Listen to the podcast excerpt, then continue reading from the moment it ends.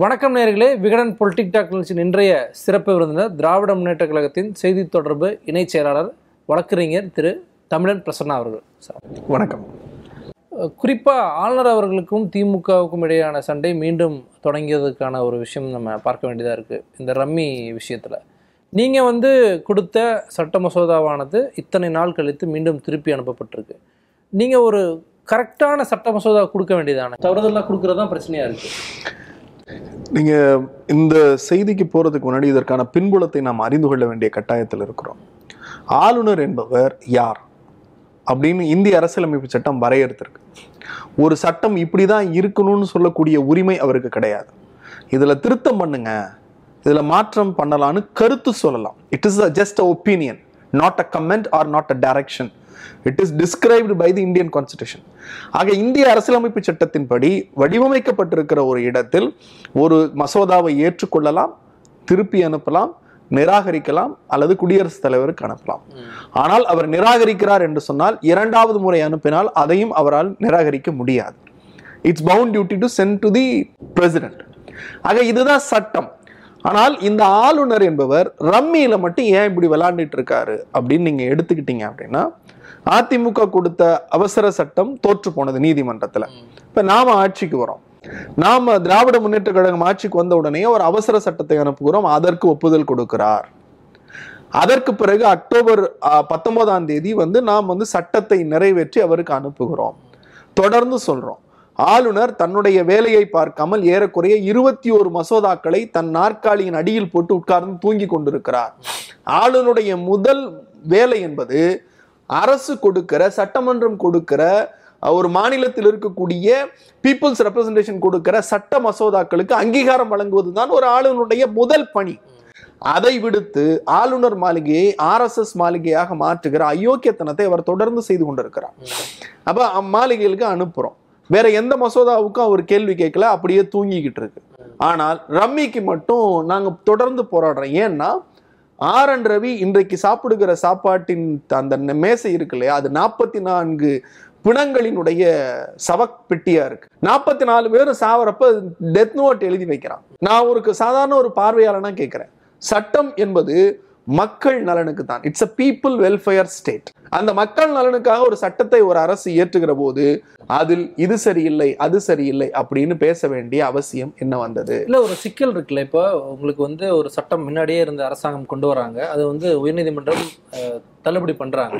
அதுல சிக்கல்கள் எல்லாமே களைஞ்சு நீங்க வந்து ஒரு புது மசோதாவை கொண்டு வந்தா பிரச்சனை இல்லை. அதே போன்று இருக்கு. சட்டம் உறுதியா இல்லை இது அவருடைய பார்வை. அதிமுகல இருந்து ஒரு தீர்மானத்தை அனுப்புறாங்க ஒரு சட்ட முன்வடிவு அனுப்புறாங்க. அதை நீதிமன்றம் வந்து ரத்து பண்ணுது அப்படிங்கிறது வேற. திராவிட முன்னேற்ற கழகம் ஆட்சிக்கு வந்த இதையெல்லாம் கருத்தில் கொண்டு மாண்புமிகு நீதியரசர் சந்துரு அவர்கள் தலைமையில் மனநல மருத்துவர்கள் காவல்துறை உயர் அதிகாரிகள் கணினி பொறியில் தேர்ந்தெடுக்கப்பட்ட வல்லுநர்கள் குழந்தை நல நிபுணர்கள் இவங்க எல்லாத்தையும் சேர்த்து ஒரு கட்டமைப்பை உருவாக்கி அந்த குழு ஆராய்ந்து ஒரு சட்ட முன்வடிவை கொடுக்கிறது. அந்த சட்ட முன்வடிவில் இவர் எங்க லாபி பண்றாரு அப்படின்னா அக்டோபர் ஒன்றாம் தேதி நாம் அனுப்புகிறோம். அக்டோபர் அஞ்சாம் தேதி அவரு இ இ கேம்லிங்னு நிறுவனத்தை சேர்ந்த தேவதி பக்ஷின்னு ஒரு சிஇஓவும் சக்சி சாடிங்கிறவரோட jungle ரம்மியோட CEO twenty four into seven கேம்லிங்கோடைய சிஇஓவை ஆளுநர் மாளிகையில் அரசு விருந்தினராக இந்த சட்ட முன்வடிவை தாக்கல் செய்த நான்கு நாளுக்கு பிறகு மாலை ஆறு மணிக்கு ஆளுநர் சந்திக்கிறார். இதுவரைக்கும் பத்திரிகை குறிப்பு வரல செய்தி குறிப்பு வரல. ஏன் வரல?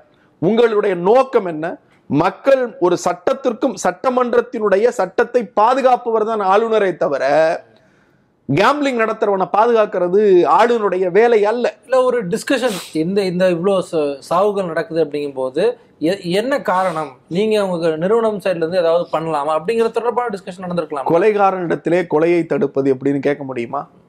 கொள்ளையடிப்பவனிடத்திலே கொள்ளையை தடுப்பது எப்படின்னு கேட்க முடியுமா? தே ஆர் தி அஃபண்டர்ஸ் அவர்கள் குற்றவாளிகள். அப்ப குற்றவாளிகளா இருக்கிறவர்களை நீங்க ஆளுநர் மாளிகையில உட்கார வச்சு இந்த சூதாட்டத்தை தடுக்கிறது எப்படி அப்படின்னு வரைமுறைப்படுத்த முடியுமா? இங்க அது உங்க வேலை கிடையாது. That is not your duty உங்களுடைய வேலை என்பது சட்ட முன்வடிவுக்கு அங்கீகாரம் கொடுப்பதுதான்.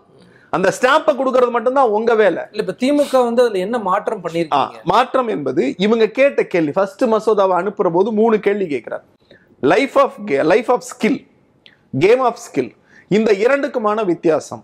மற்ற நீதிமன்றங்களில் இந்த சட்டம் வந்து ரத்து செய்யப்பட்டிருக்கு.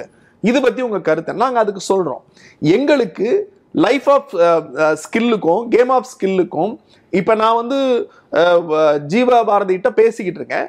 ஜீவபாரதி தமிழன் பிரசன்னா கிட்ட பேசுறார். ஒன்றைக்கு ஒன்றை பார்க்கிறோம். என்னுடைய அறிவுத்தலம் என்ன? உங்களுடைய அறிவுத்தலம் என்ன? நீங்கள் என்ன கேட்க போகிறீர்கள்? நான் என்ன பதில் சொல்ல போறேங்கிற நேருக்கு நேராக போரிடுகிற ஒரு வாய்ப்பு என்பது இருக்கிறது. அது வந்து ஒரு மனிதனுக்கு சராசரி போட்டி. ஆனால் எதிரில் உட்காந்துருக்கிறது யாருன்னு தெரியாது. யாரோ ஒருத்தர் டேட்டா ப்ரோக்ராம் என்ட்ரி வந்து போட்ட அந்த டேட்டாவின் அடிப்படையில் கம்ப்யூட்டரோட நான் போராடிக்கிட்டு இருக்கேன். அப்போ போராட போராட அங்கே என்ன நடக்குதுன்னு எனக்கு தெரியாது. என்னிடத்தில் இருந்து போனஸை கொடுத்து அங்கிருந்து நீங்கள் வந்து பணத்தை பிடுங்கிறதுக்கான வேலையை தொடர்ந்து செய்கிறீங்க இந்தியாவில் மட்டும் உலகத்திலேயே கேம்பிளிங்கில் ரெண்டாவது இடத்துல ஆன்லைன் கேம்பிளிங் இருக்குது ஃபைவ் பாயிண்ட் சிக்ஸ் ட்ரில்லியன் அளவுக்கு கேம்லிங் போய்கிட்டு இருக்கு இதுக்கு பதினெட்டு பர்சன்ட் வரி வசூல் செய்யறது மத்திய அரசு. நீங்க இதுல உள்ள கோர்வையை பார்க்கணும். இது வந்து சாதாரணமா இல்லை. இதற்கு ஒப்புதல் அளிக்காமல் கேள்விகளை கேட்கிறார். இந்த கேள்வி எல்லாம் யார் கொடுத்தது? அண்ணாமலைக்கு சர்க்குலேட் பண்றார். ஆளுநர் அண்ணா எப்படி லிங்க் பண்றீங்க நீங்க? அண்ணாமலை நிச்சயமா. நாங்க ஆளுநர் மாளிகை கீழிருந்து வர வேண்டிய சட்டமன்றத்துக்கு வந்த கேள்வி குறிப்புகள் அண்ணாமலை வந்து பிரஸ்ல காட்ட வேண்டி பேச வேண்டிய அவசியம் எங்க வந்துச்சு? இது நீங்க அப்படி பார்க்க கூடாது. இந்த இப்ப இன்னைக்கு என்ன சொல்லியிருக்காரு ரெண்டாவது முறை கிட்டத்தட்ட நூத்தி நாற்பத்தி ஒன்பது நாள் கழிச்சு திருப்பி அனுப்பி சட்டம் இயற்றுகிற அதிகாரம் சட்டமன்றத்துக்கு இல்லைன்னு சொல்றாரு. எந்த அடிப்படையில் சொல்றாருன்னு எந்த குறிப்பும் இல்லை. சட்டமன்றத்துக்கு சட்டம் இயற்றுகிற அதிகாரம் எங்கிருந்து வருகிறது? இந்த சப்ஜெக்டை பொறுத்த வரைக்கும் இட்ஸ் அ ஸ்டேட் சப்ஜெக்ட் இந்திய அரசியலமைப்பு சட்டம் சரத்து பிரிவு ஏழு முப்பத்தி நாலின் படி சூதாட்டம் பந்தயம் பப்ளிக் வெல்ஃபேர் பொது சுகாதாரம் பொதுமக்கள் நலன் சமூக அமைதி. இதை பாதுகாக்க வேண்டிய பொறுப்பும் கடமையும் சட்டம் இயற்றுகிற அதிகாரமும் ஸ்டேட் லிஸ்ட்ல இருக்கு. That is prerogative right of a state government அந்த அடிப்படையில் நாங்கள் சட்டம் இயற்றி அனுப்புறோம். அந்த சட்டத்தை ஆளுநர் தடுக்கிறார். உங்களுக்கு அதிகாரம் இல்லைங்கிறார். ஆனால் டூ கான்ட்ரா ஹிஸ் பாயிண்ட் ஆளுநருடைய கருத்துக்கு எதிர்மறையா போன மாசம் நடந்த நாடாளுமன்றத்துல அஸ்வினி சொல்றாரு மத்திய அமைச்சர் இந்த துறைக்கான அமைச்சர் சொல்றாரு இந்த சூதாட்டங்கள் குறித்து சட்டம் இயற்றுகிற அதிகாரம் மாநில அரசுக்கு உண்டுன்னு சொல்றாரு. டு த கான்ட்ரா மத்திய அரசு சொல்லுது மாநில அரசுக்கு சட்டம் இயற்றுகிற அதிகாரம் இருக்குன்னு. ஆளுநர் சொல்றாரு இது உங்களுக்கு அதிகாரம் இல்லைன்னு. இது ஒரு கேமஃபிளாக் இல்ல நீங்க சட்ட விதிகளை மீறி ஏதாவது அதுல கொடுத்திருக்கீங்களா? இல்லையே அப்ப அந்த சட்ட விதிகளை மீறி சொல்லியிருந்தா சொல்லியிருக்க வேண்டியதானே? சொல்லியிருந்தா நாங்க அதை சரி பண்ண போறோம். அது கிடையாது. அங்க அங்க நோக்கம் என்னன்னு சொல்றேன் சார். அமித்ஷா அவனுடைய மகன் ஜெய்ஷா.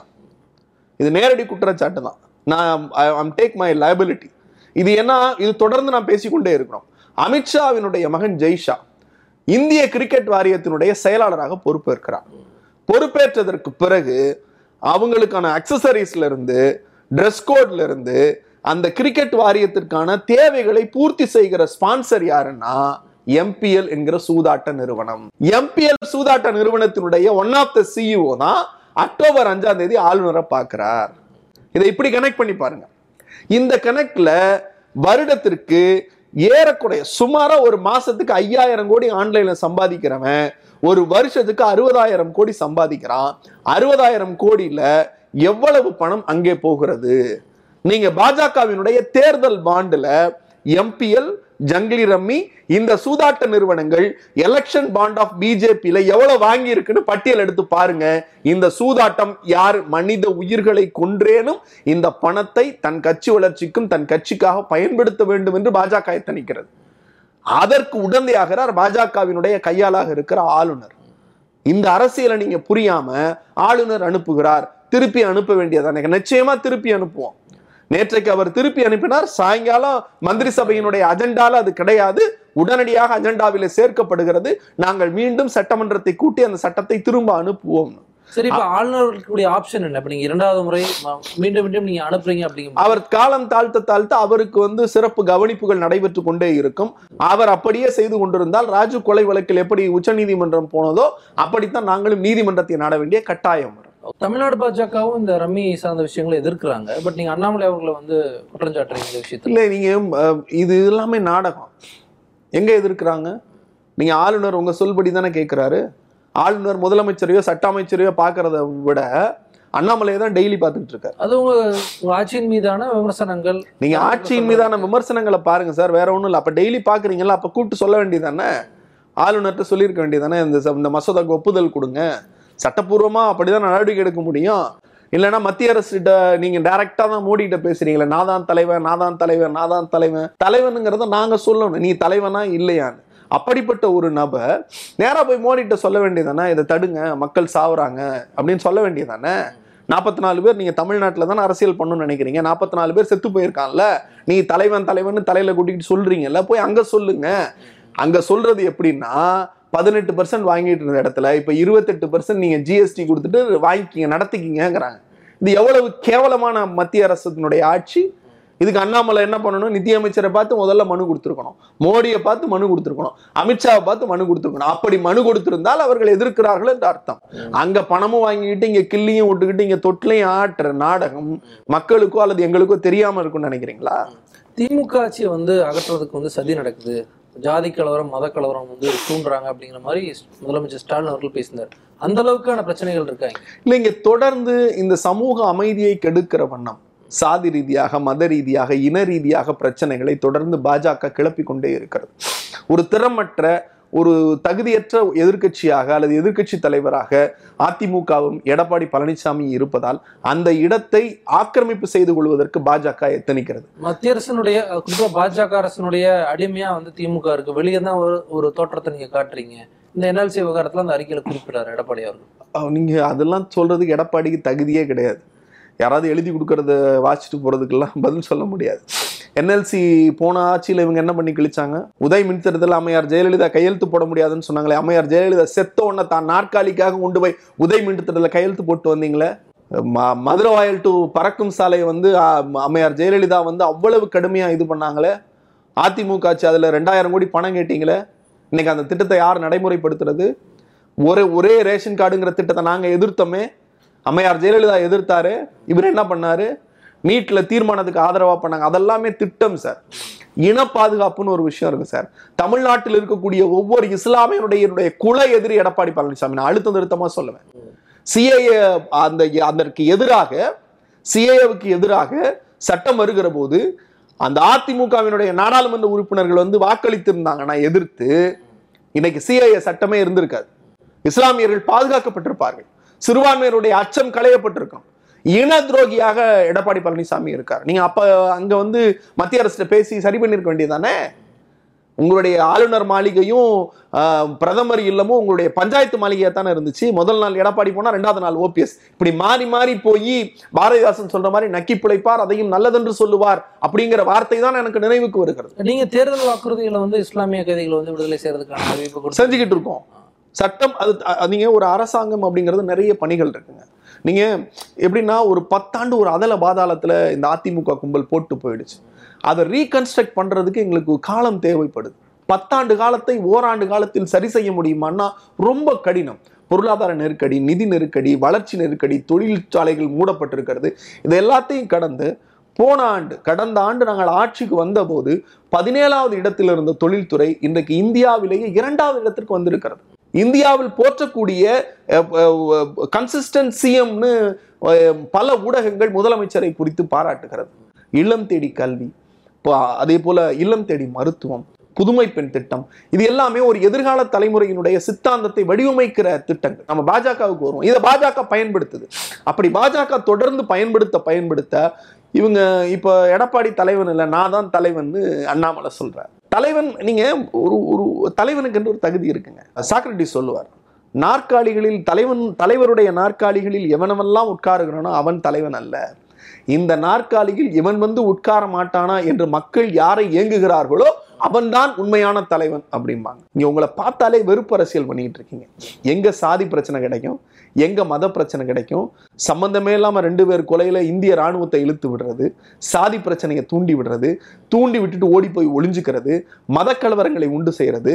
நான் இந்த வழியாத்தான் விநாயகர் சிலை எடுத்துட்டு போவேன் இந்த வழியாத்தான் அதை எடுத்துட்டு போவேன்னு பிரச்சனை பண்ணி பிரச்சனை மீது பிரச்சனை அங்க தொடர்ந்து இஸ்லாமிய வெறுப்பு இனவாத வெறுப்பு தலித்திய வெறுப்பு இப்படி தொடர்ந்து பாஜக செய்து கொண்டே இருக்கிறது.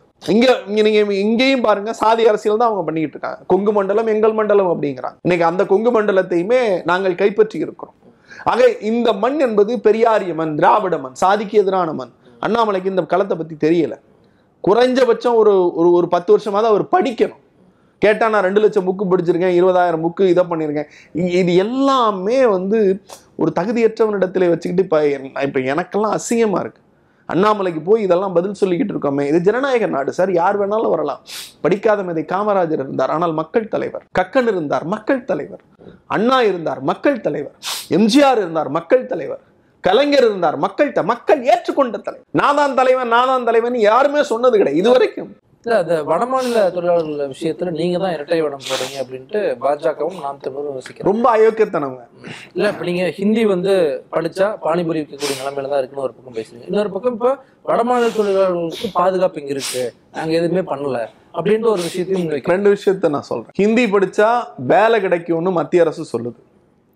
நாங்க சொல்றோம் ஹிந்தி படிச்சா எங்க வீட்டு தெருக்கல்ல பானிபூரி தான் வந்து வித்துக்கிட்டு இருக்காங்க. இல்ல அது ஒரு தொழில் தானே. அதையே வந்து விமர்சனம் பண்றது. நீங்க நீங்க எல்லாரும் ஹிந்தி படிங்க. உங்களுக்கு வட மாநிலத்துல பெரிய வேலை கிடைக்கும் அப்படின்னு நீங்க சொல்றீங்க.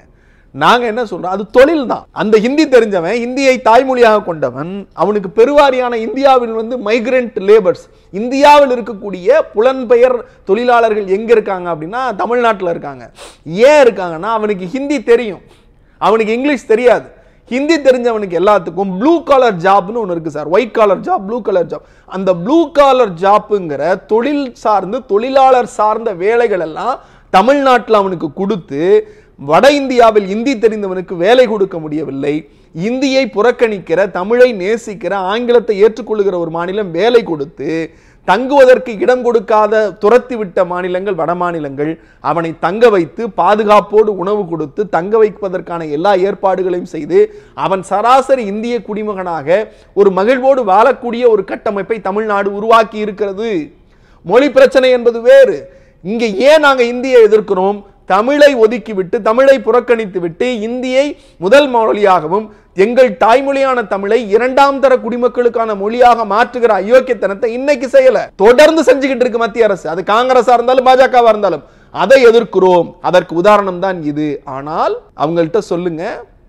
வட மாநிலத்தவர்கள் கொரோனா காலங்களில் நாதியற்று வேலையற்று தமிழ்நாட்டில் தெருவில் இருந்தபோதும் கூட அவர்கள் மாநிலத்திற்கு போக வேண்டும் என்று எத்தனித்து தண்டவாளங்களில் போனபோது செருப்பை கொண்டு போய் கொடுத்தவன் தமிழன். சப்பாத்திகளை என் கையால சார் நான் கிட்டத்தட்ட ஒரு ஆயிரம் பேத்துக்கு என் கையால சப்பாத்தி உருட்டி கொடுத்திருப்பேன். மொழி தெரியாது எதுவும் தெரியாது. ஆனால் அவன் நடந்து போகிறான். அவன் மண்ணிலே போய் இருக்க வேண்டும் என்று ஆசைப்படுகிறான். அப்படி போகிற போது இங்கே இருந்த தமிழ்நாட்டு மக்கள் தான் அவர்களுக்கு உதவி பண்ணார்கள். அவன் வேலையே செய்யலைனாலும் அவனுக்கு ஒருவேளை சோறு இருக்காத பாதி பகிர்ந்து கொடுத்தார்கள். இது வட மாநிலத்தில் நடக்கல. தமிழ்நாட்டில் நடந்தது. இந்த ஒப்பீடு இருக்கு இல்லையா? இந்த பிரச்சனைக்கு இந்த வட மாநிலத்திற்கான பிரச்சனையினுடைய அரசியல் கேடுகட்ட அரசியல் லாபம் பாஜகவினுடைய ரத்த வெறி பிடித்த அரசியல் லாபம் நான் நேரடி குற்றச்சாட்டு சொல்றேன். தேஜஸ்வினி இங்க வந்து பா பேசிட்டு போறாரு. அந்த அரசியல் அங்க வந்து பாஜக வந்துகிட்டு இருக்கிறப்ப ரெண்டு இருதுருவங்களாக இருந்து பாஜக வந்து விளாண்டுகிட்டு இருந்த இடத்துல ரெண்டு பேரும் ஒன்னாக்கி பாஜகவை அடிக்கிறப்ப நிதிஷ்குமாரும் தேஜஸ்வி லல்லு பிரசாத் யாதவனுடைய அந்த அமைப்பு ஒன்று சேருகிற போது அங்கே பீகாரில் கால் வைக்க முடியலையே அப்படிங்கிற ஒரு அந்த எண்ணம் இருக்கு இல்லையா? அந்த எண்ணத்தினுடைய நோக்கம் பீகாரினுடைய அதிகாரப்பூர்வ பாஜகவினுடைய செய்தி தொடர்பாளர் ராவ் என்ன பண்ணுறாரு அங்கே வந்து தமிழ்நாட்டில் நடு ரோட்டில் பீகாரி வெட்டி கொல்லப்படுகிறான்.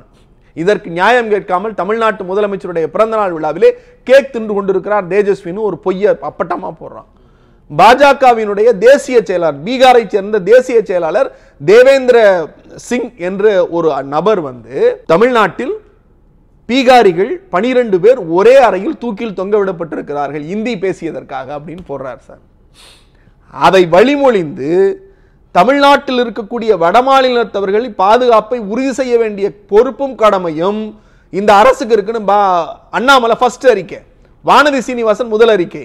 இதெல்லாம் பொய் திட்டமிட்ட வதந்தி இது எல்லாமே அயோக்கியத்தனம் அப்படின்னு ஒரு அரசாங்கம் தாழ்வில் இருக்கிற அர- மாநிலத்தை மீட்டெடுக்கிறதும் பொருளாதார சிந்தனைகளை உயர்த்துவதும் தொழில் தன்மையை தொழில் வளர்ச்சியை ஊக்குவிக்கிறது தான் சார் ஒரு அரசுடைய வேலை.